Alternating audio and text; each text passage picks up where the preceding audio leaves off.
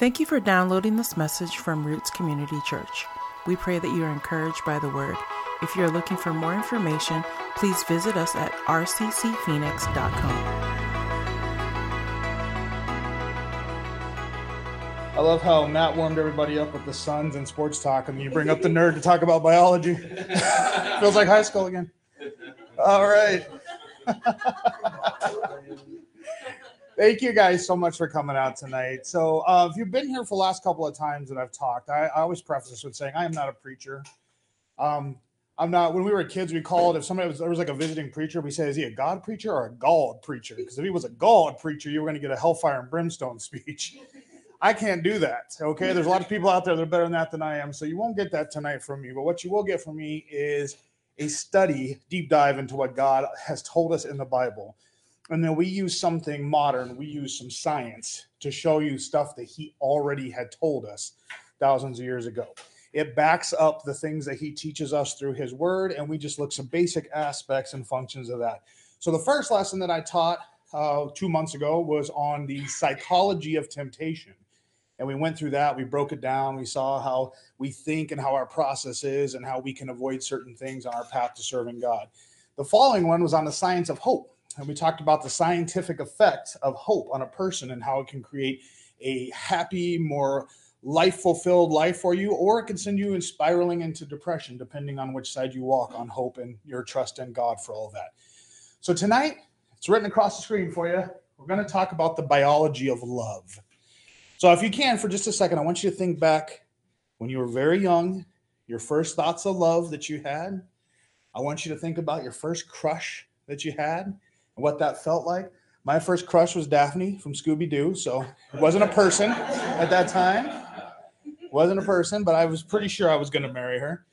And I remember I made it into first grade and I had a crush at that time and I can kind of remember vaguely the feelings of that, but there was a lot of excitement. I think I drew a lot of pictures for her, things like that. Um, I ended up kissing her hand on the playground, and she told her mom that she was pregnant. Yeah, true story. in which her mom told her you were no longer allowed to play with that boy. So that was my first person crush. But I can remember at even a young age, you know, at the age of seven, that excitement, that feeling of seeing someone and being with somebody.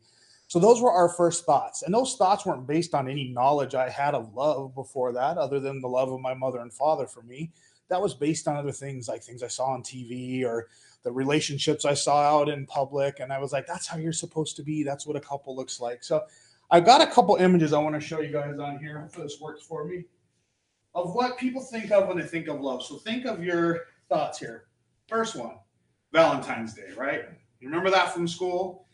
You created your little cards. If you were really lucky, you got the card with a lollipop on it. That means the person really liked you.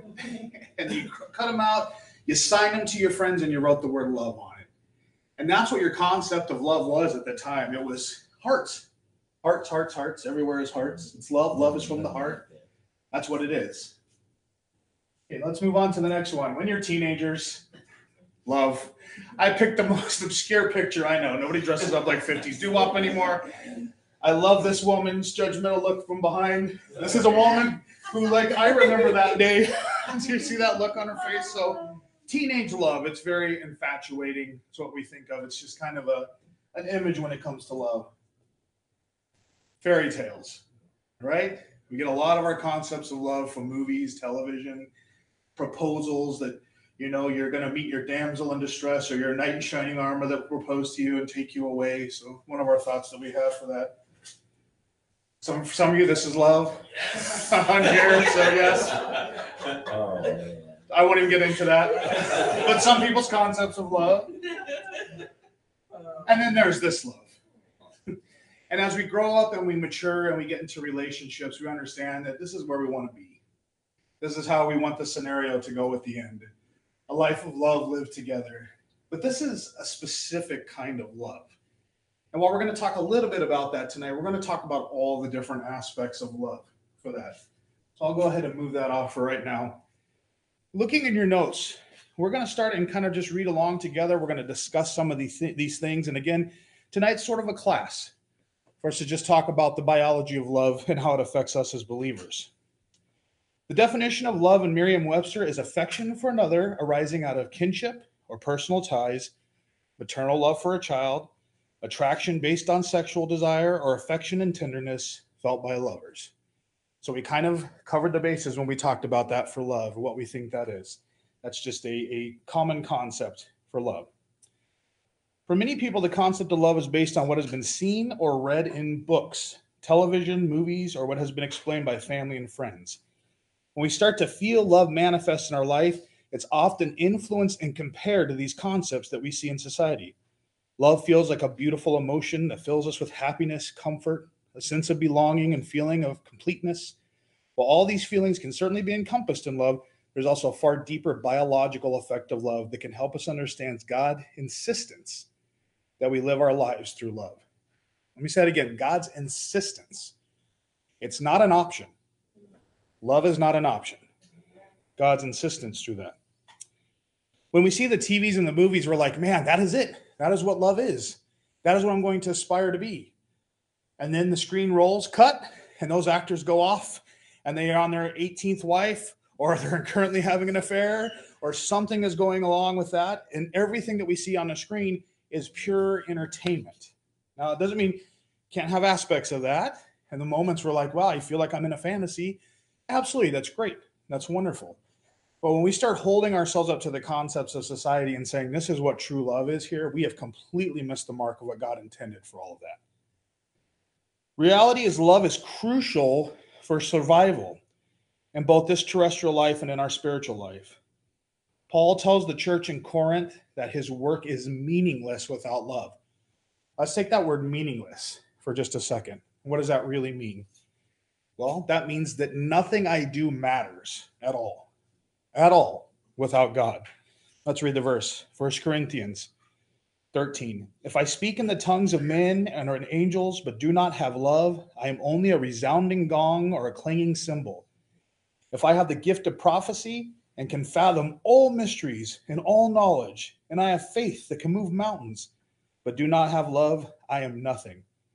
If I give all I possess to the poor and give over my body to hardship that I may boast, but do not have love, I gain nothing through that. Paul is really reaching there to show you the extent of the things that he could have in his life that would make him great in the eyes of everybody else. Talking about power, great faith, prestige, the ability to speak well, all of those things, and saying none of it matters without love. Love is the prerequisite for everything else that we do in our life. Love is the prerequisite for how we live our life serving God. It's the prerequisite of how we reach others. It's a prerequisite of how we bring others to the word. It all has to be done by love first, or none of the rest of it matters. So it is the single biggest building block for us as believers that we have love in our life. Paul's imploring the church in Corinth to walk in love, even stating that his life is meaningless without it. Paul will continue in the chapter later on by saying the greatest tool that you can possess as a believer is love. And do we look at love as a tool? Love's a feeling, right? Love's an emotion. Speaking well, that's a tool. Having the ability to go out and reach others, that's a tool having the ability to retain scripture and remember them so that you can pull out those scriptures in the right time to talk to somebody, that's a tool. But Paul's saying, no, the greatest tool above all those is love. That's the tool that is going to bring others to God. We want to make sure we have those. So let's go into history here real quick on what love is. Let's break it down. You guys have all heard this before. This is just a quick reminder for you. So the first type of love is eros. We've heard that before that's the desire, attraction, physical love. So derived from the name of the Greek uh, god for attraction, Eros, which the Roman name for that god is. Does anybody know that? Name for the god? Cupid. there we go. Very good. I thought the arrow would help. Cupid. We all know Cupid. We're like, oh yeah, Cupid. That's the little baby with the diaper and the arrow, right? That's the one that means love. Well, Eros is the Greek counterpart for that. Um, it's the love and attraction that's performed uh, performed between a couple initially based on attraction. That attraction eventually forms into desire, and that desire can move towards stages of lust. This is a love that is permitted in the Bible only between the union of a married couple. And we see this because Paul warns the church in Corinth that they should enter into a marriage to avoid lustful desires in 1 Corinthians 7, 8, and 9. However, when the marriage uh, excuse me, however, within the marriage, this love is condoned by God and encouraged to create a strong bond between a couple. That is a complete shift of societal thinking. complete shift. That this love can only be justified, can only be given, can only be blessed, can only be delivered between a marriage, between a man and woman. Now, society says stay away from marriage. Don't do that. You can have all of this right now and just go from one person to the next. It is the complete epitome of Eros love, especially in Roman culture. That's what it was. But God's saying, no, no, no. I'm okay with this love. I want you to have this love. This love is important for you, but only within the confines of marriage. We see uh, some words here from Solomon where he puts it so eloquent, uh, excuse me, eloquently, not me speaking, but he puts it eloquently Proverbs 5, verse 18. May your fountain be blessed. May you rejoice in the wife of your youth. A loving doe, a graceful deer. May her bosom satisfy you always. May you ever be intoxicated with her love. Now, think about the imagery that he's putting in there, what that means. To be intoxicated. Think of that for just a second. You ever seen somebody who's intoxicated? They can't speak, they slur their words, they kind of walk from side to side, their heads in the clouds. They can't form a coherent sentence to where you can say, Yeah, I know what you're talking about. It doesn't make any sense. Well, that is what he's saying here. I hope that your wife does this to you. I hope your wife intoxifies you to where you can't function straight. Enjoy her every single day because she's a gift. He goes on in Ecclesiastes 9 9 Live happily with the woman you love through the meaningless days of life that God has given you under the sun. The wife God gives you is your reward for your earthly toil. Now, some people in culture right would say, I ain't nobody's reward. You tell me that. I'm not a reward. But this is actually a beautiful thing. He didn't say money, he didn't say gold, he didn't say power. He said, Your wife is what you get for working so hard in this world and serving me. This is your gift for all of that. See, this love, this Eros love that society likes to throw around everywhere, this is something extremely special, extremely special, because it is a love that is a reward given by God. Now, in the confines of marriage, all the other things that come into that, the lust, the, the excitement of being together, everything that can be entangled into that, that is in a marriage. Everything outside of that is perverted. Everything outside of the marriage is not permitted. And if we can understand that part, then we can understand the other concepts of love that come along with that. The next love is agape. Now, agape love is a word that we hear a lot. And agape love can be thrown around as like this is the love of Christians for each other. This is the love of Christians trying to reach the love of God for each other. Because agape, if you really look at the definition of it, is God's immeasurable, perfect love. Agape speaks of a divine love that was is without exception and in the purest form. This is the sacrificial love without limits. For God so loved the world that he gave his only begotten Son, that whosoever believes in him shall not perish but have eternal life. Because God so wanted power, he gave his only begotten Son.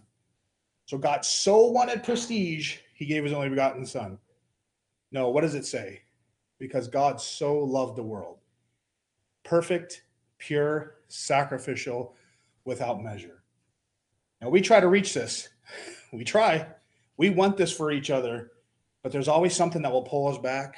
Maybe a hurt feeling or a hurt word that takes us out. We start to put uh, parameters on what our love is. Well, I'll love you to this point, but then if you say this, I ain't gonna love you anymore. That is not agape love. Agape love is un conditional love. When Peter approaches Jesus and Jesus tells Peter, Do you love me? He is telling Peter, Do you have an agape love for me? Unconditional. Do you love me like I love you? And Peter says, Of course I love you, Lord. Not agape love. Not at all. We're going to see that that's more of a philo love. Peter's like, Of course I love you. You're like a brother to me. I love you. And then what happens is Peter definitely does not have that agape love because when it comes down to, to down to it, Peter turns his back on Jesus in a heartbeat. unconditional love. It's what we all strive for. The third one is storge, or storge as people are saying it now. When I was a kid growing up, it was storge, but I think storge is the correct pronunciation. Derived from the Greek word for familial love or family love. Storge refers to love from a parent to a child or the love between siblings. So, parents, when you held that baby in your arms for the first time and you look down at that baby, that's the love you felt. That connection of, I will do anything for this child. Brothers, there seems to always be this unspoken connection between brothers. I cannot stand you until somebody gets in between us, and then I'm coming after you. All right? That is that Storge love for that. And then the next love is philia. It's friendship love, derived from the Greek noun philos, meaning dearly loved or beloved. This refers to love between friends and close relationships. So we all know we always use the example of Philadelphia, city of brotherly love. That's what it's talking about. So that is philia love right there. But there is a fifth kind of love that's used at least one time in the Bible, and it is a combination of the two. That's the philostorges love. This is a hybrid from both phila and storge and refers to a love so strong between brothers that you become family. The translation in Romans 12:10 is referring to philostorge. If you look back at the original text, Romans 12:10, um, hate what is evil, cling to what is good, be devoted to one another in love, honor one another above yourselves, never be lacking in zeal, but keep your spiritual fervor serving the Lord. So being devoted to one another in love is loving each other as family. And that is what God's intention always was for us. We are brothers, we are sisters, he is our father, we are family. Those are the different types of love that we have. So when we go back to our thing and pull up our pictures and say, I'm so in love, which one of those is it? when you say to yourself, I am so in love with that person, is it an eros infatuation love? Is it a love because you really admire how much they care about other people and you want to be part of their life, a philo love? Is it an agape love where you're like, I would do anything for that person no matter what? no matter what? or are we looking for that storge love, that that family type of love? I feel such a kinship to them. Now, what I wanted to do tonight is I want to break down something very important for us to understand because God is telling us this is the most important thing. Paul is telling us this is the most important thing. Nothing else matters, nothing else exists without it. So, how does this affect us in our everyday lives? How can we break this down? Now that we understand the types of love, it's time to understand what love can do to us and what the lack of love can cause us to feel. Love is deeply biological. These are a couple of doctors that have actually written together quite a bit on the biological effects of love. It says love is deeply biological. It pervades every aspect of our lives and has inspired countless works of art. Love has also the profound effect on our mental and physical state. A broken heart or a failed relationship can have disastrous effects. Bereavement disrupts human physiology and might even um, excuse me, uh, precipitate death. Without loving relationships, humans fail to flourish, even if all of their other basic needs are met. Boom. Doctor said it, science, fact, print it, stick it out there. Now, keep in mind, this has been written thousands of years ago already by God. it's the exact same thing. Nothing else matters without love. That's it. Paul said it. Nothing else matters without love. What are these doctors saying? You don't have love, you're in a world of hurt. There's all kinds of problems that can come from this. You can die earlier without love in your life. You can die or, or have your life uh, significantly reduced by losing someone close to you that you love. All of these things are part of it. One very important factor to remember is that love is a function. I'm to blow minds here. Love is a function of the brain and not the heart. Yeah, because we've all said that, right? Feel it in my heart. I, that she's the one. I feel it in my heart. Well, actually, you don't, because your brain is the system that controls how your heart feels. But the thing is, for thousands of years, we always said that love came from the heart because of what the heart would do. When you fall in love and that heart starts speeding up, starts thumping faster, I can feel it in my heart. you can because it's pumping, but that's not what's sending your heart to pumping on that. So let's keep that in mind as we talk about these other parts here. It is not your heart that's controlling love, it's your brain.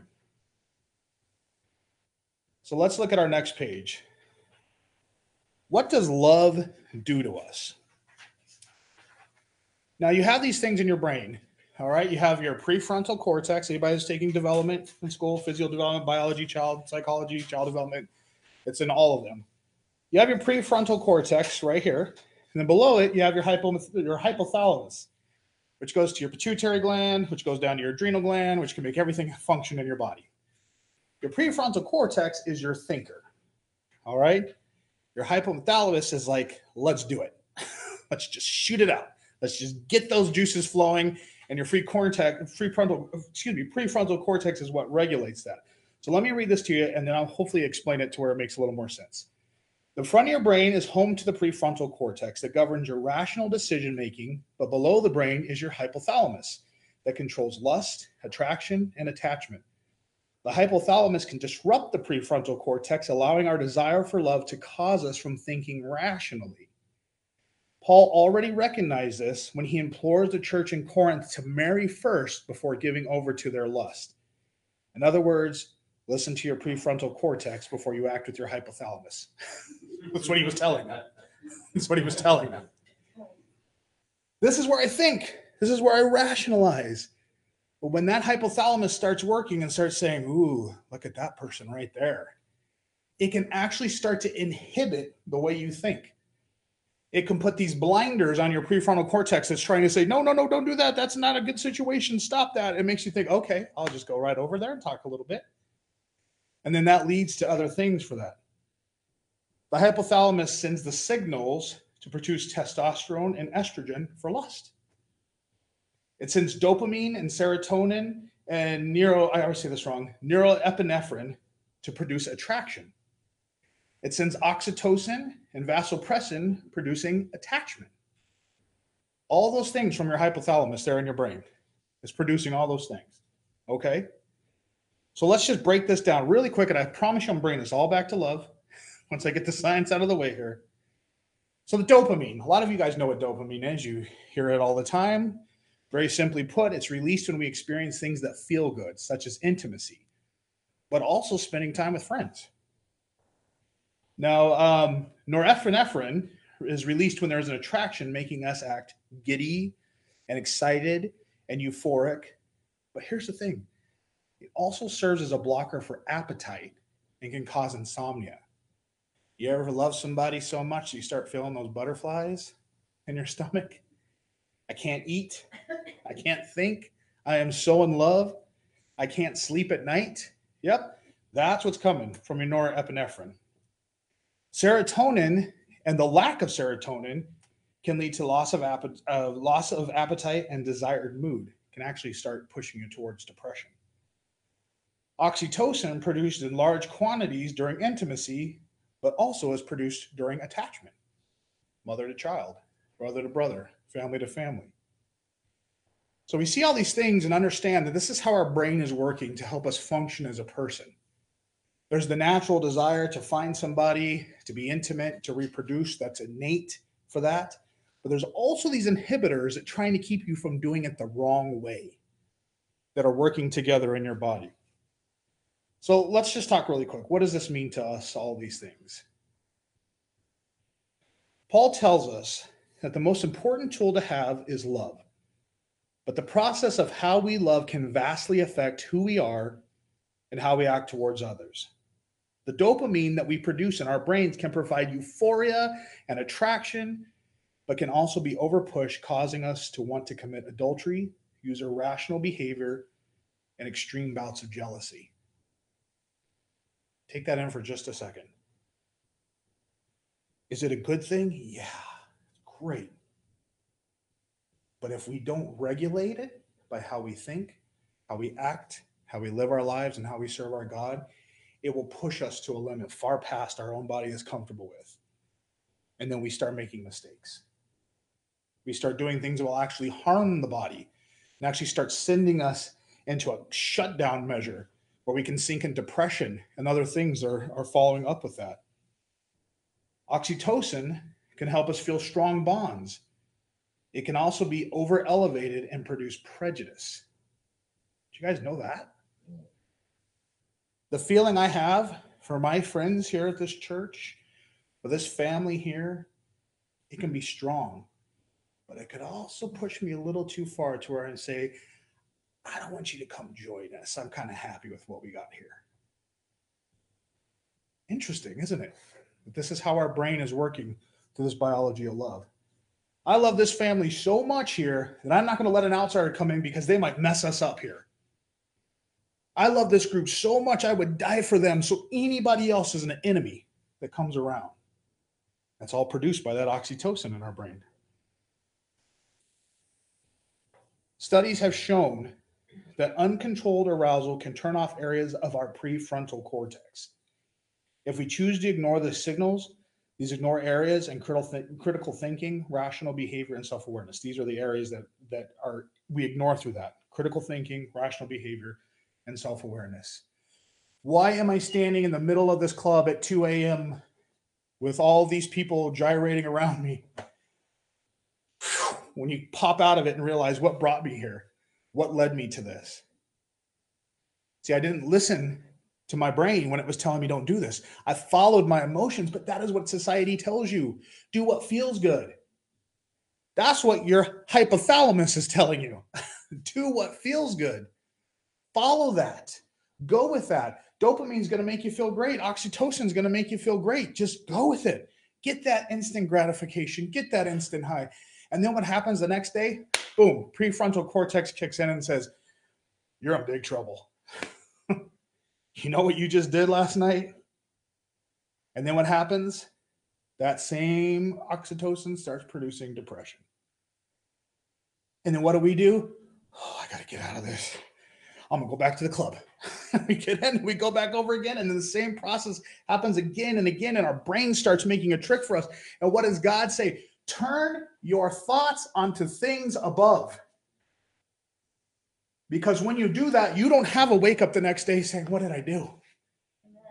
You wake up the next day saying, I am so glad I did that. I'm so glad that I decided to go worship with my brothers and sisters. I'm so glad I did a Bible study. I'm so glad I met up with friends from the church and we just hung out because our eyes were turned to God. And when we do that, this becomes far more powerful than this that is telling us to just go with your feelings and enjoy it. I love this. I, I read this uh, article from Dr. Wu. She's a contributor to Harvard, and she wrote this whole wonderful thing on biology and how it works with love and stuff. But she finished it with this that I thought was so fitting. Being a Christian, I, I see right through it, and I was could not wait to respond in my own way. Dr. Wu, a contributor for Harvard, explained love can be both the best and worst thing for you. It can be the thing that gets us up in the morning or what makes us never want to wake up ever again. I'm not sure I could define love for you if I kept you here for another 10,000 pages. So I say to Dr. Wu, I can help you define love. You ready? Here it is. Love is patient. Love is kind. It's not jealous. Love does not brag. It's not arrogant. Does not act unbecomingly. It does not seek its own. It's not provoked. It does not take into account a wrong suffered it does not rejoice in unrighteousness, but rejoices with the truth. It bears all things. It believes all things. It hopes all things. It endures all things because love never fails. There you go, Dr. Wu. You want an explanation? It's right there. Right there for you, written in the Bible. That's what love is. But if you know, she want to take it from me. One of her students responded to her lecture, and I love this. She said, this is to, to Dr. Wu. She said, I often wonder if we were created in a God likeness and image, and he loved us first, and that's how we know love, that perhaps that was his purpose, that we would seek him, because he is the only one that can truly fulfill that void and reveal the true meaning of his divine grace. Amen. You got it. Your student's smarter than you. Move on. Wow. I could not have said it better than myself. Maybe love exists because we come from a loving God that not only is sharing that with us, but teaching us how to share that with each other. It's wonderful.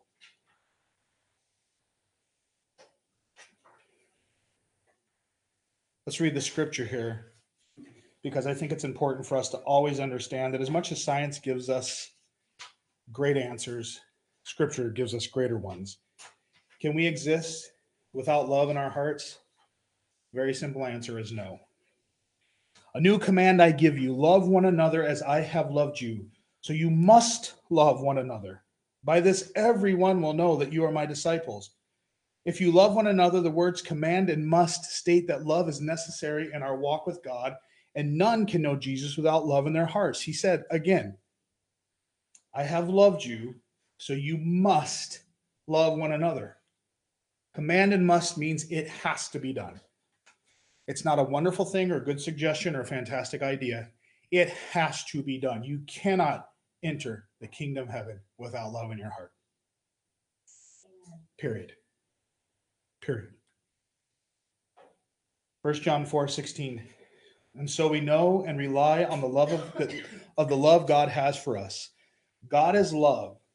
Whoever lives in love lives in God, and God in them. This is how love is made complete among us, so that we will have confidence in the day of judgment. In this world, we are like Jesus. There is no fear in love. But perfect love drives out fear because fear has to do with punishment. The one who fears is not made perfect in love. We love because he first loved us. Whoever claims to love God and hates his brother or sister is a liar. Whoever does not love their brother and sister whom they have seen cannot love God, whom they have not seen. And he has given us his command anyone who loves God must also love their brother and sister. He's given us his command. I love so many people, but I don't love that one over there. I love like the majority of the people in my life, but there's like four or five I don't love. Is God telling you that you have to have an eros kind of love with those people where you just cannot wait to be around them, where you just cannot wait to listen to every word and hang on every thought and they just vex you to point of death, but I'm going to love them because I'm infatuated with them. Nope. Look at the words that he uses right here. You must also love their brother and sister. That philo storge love right there. You do so many terrible things to me. You treat me wrong, but I keep forgiving you and I keep forgiving you. And in my heart, I love you nonstop, hoping that one day you will come to me and say, I'm sorry. I finally realized how much I've messed up. Please forgive me. And you say, I already have. That's our conversation with God right there. God, I have messed up. I have done so many things wrong to you. I've done so many things in my life. You're already forgiven. It's already done. Because I have agape love for you, which is unconditional for what you do for me. So let's look at a couple things real quick here. What do we do when we're feeling unloved? You know, one of the three biggest reasons for suicide is a feeling of being uncared for or unloved for that. And it's mostly between young people. So, what do I do when I feel like I'm not being loved? Well, number one, as it always should be, pray pray. God is always listening and is actively loving you right now. Think of that. Actively loving you. Surround yourself with positive people and positive places. Church is a great start. Just throwing that out there. But surround yourself with positive people and positive places. 2 a.m. in a nightclub. Nope. nope. But call, calling a friend up and say, hey, can I come over and just hang out for 30 minutes? Get a little quick refresher, a quick lift, pick me up, however you want to say it. Yes, absolutely. Calling a brother, couple brothers together to hang out. Great. I got to hang out with a couple friends from the church Friday night, laughed the whole time. What do you think that's doing? Dopamine, oxytocin, serotonin. Brain's happy. It's good. It's a good thing. Avoid self medicating. Drugs, alcohol, gambling, other vices produce the levels of dopamine and oxytocin that can drive depression.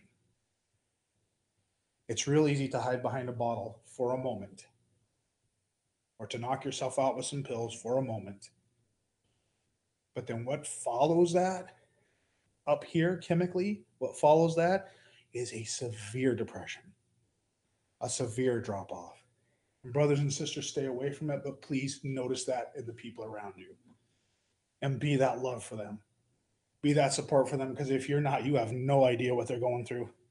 You have no idea the lows that they're at in their life. And you just sitting next to them, what that can do. Oxytocin, serotonin, all right here. That happiness, that feeling of I'm loved, I'm cared for, it all starts coming through.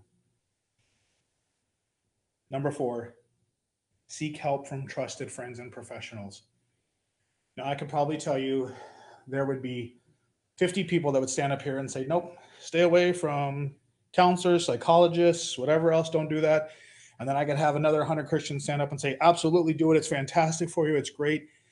However, you fall on that scale, talk to someone. Talk to someone. If you don't want to see a professional, that's okay. Talk to someone who you trust in the church. If you don't want to pay to get medical help for something you're feeling, that's okay. But talk to someone about it. Because when you hold it here in the heart that doesn't think, it goes up here to the brain that does. And that's when bad things start happening, when that depression, sadness kicks in. Here's a silly question How do we obtain the love that God requires from us? Above everything ever taught to you, everything you have believed, and everything you hold as truth, this must be the most important. You have always been loved and will always be loved before you took your first breath, God's love was on you and around you. Through your hardest, loneliest moments, God has been holding you closer than you could ever be. Our job is not to obtain an already existing love, but to perpetuate that love to others and to show it manifesting in our life. God loved you before you were born and has never dropped that ball one time in your life. I don't feel loved. He loves you. I don't see his love. He's trying to show it to you. But we're too busy looking at those things, saying, That's the love I want, instead of feeling this and saying, The brother that's sitting behind me is the love he's giving me. The blessings in my life is the love he's giving me. The place to go where I can worship is the love that he's giving me for that.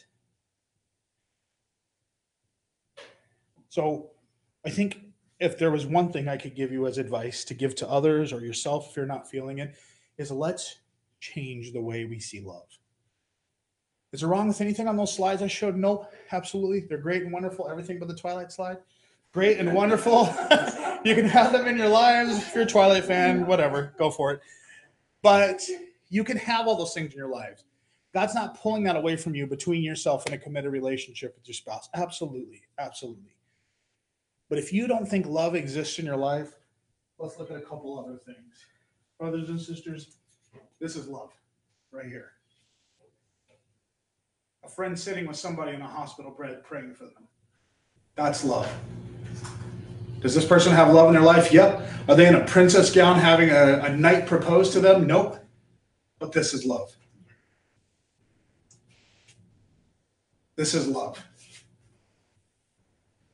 Greater love hath no man than to lay down his life for his friends, risking everything you can to a person that may no longer even be alive, but pulling them out to make sure that you give them that chance, risking your life so that they may live. That's love. Giving back to those who need it the most, delivering food. Thrive Phoenix is doing so much stuff right now.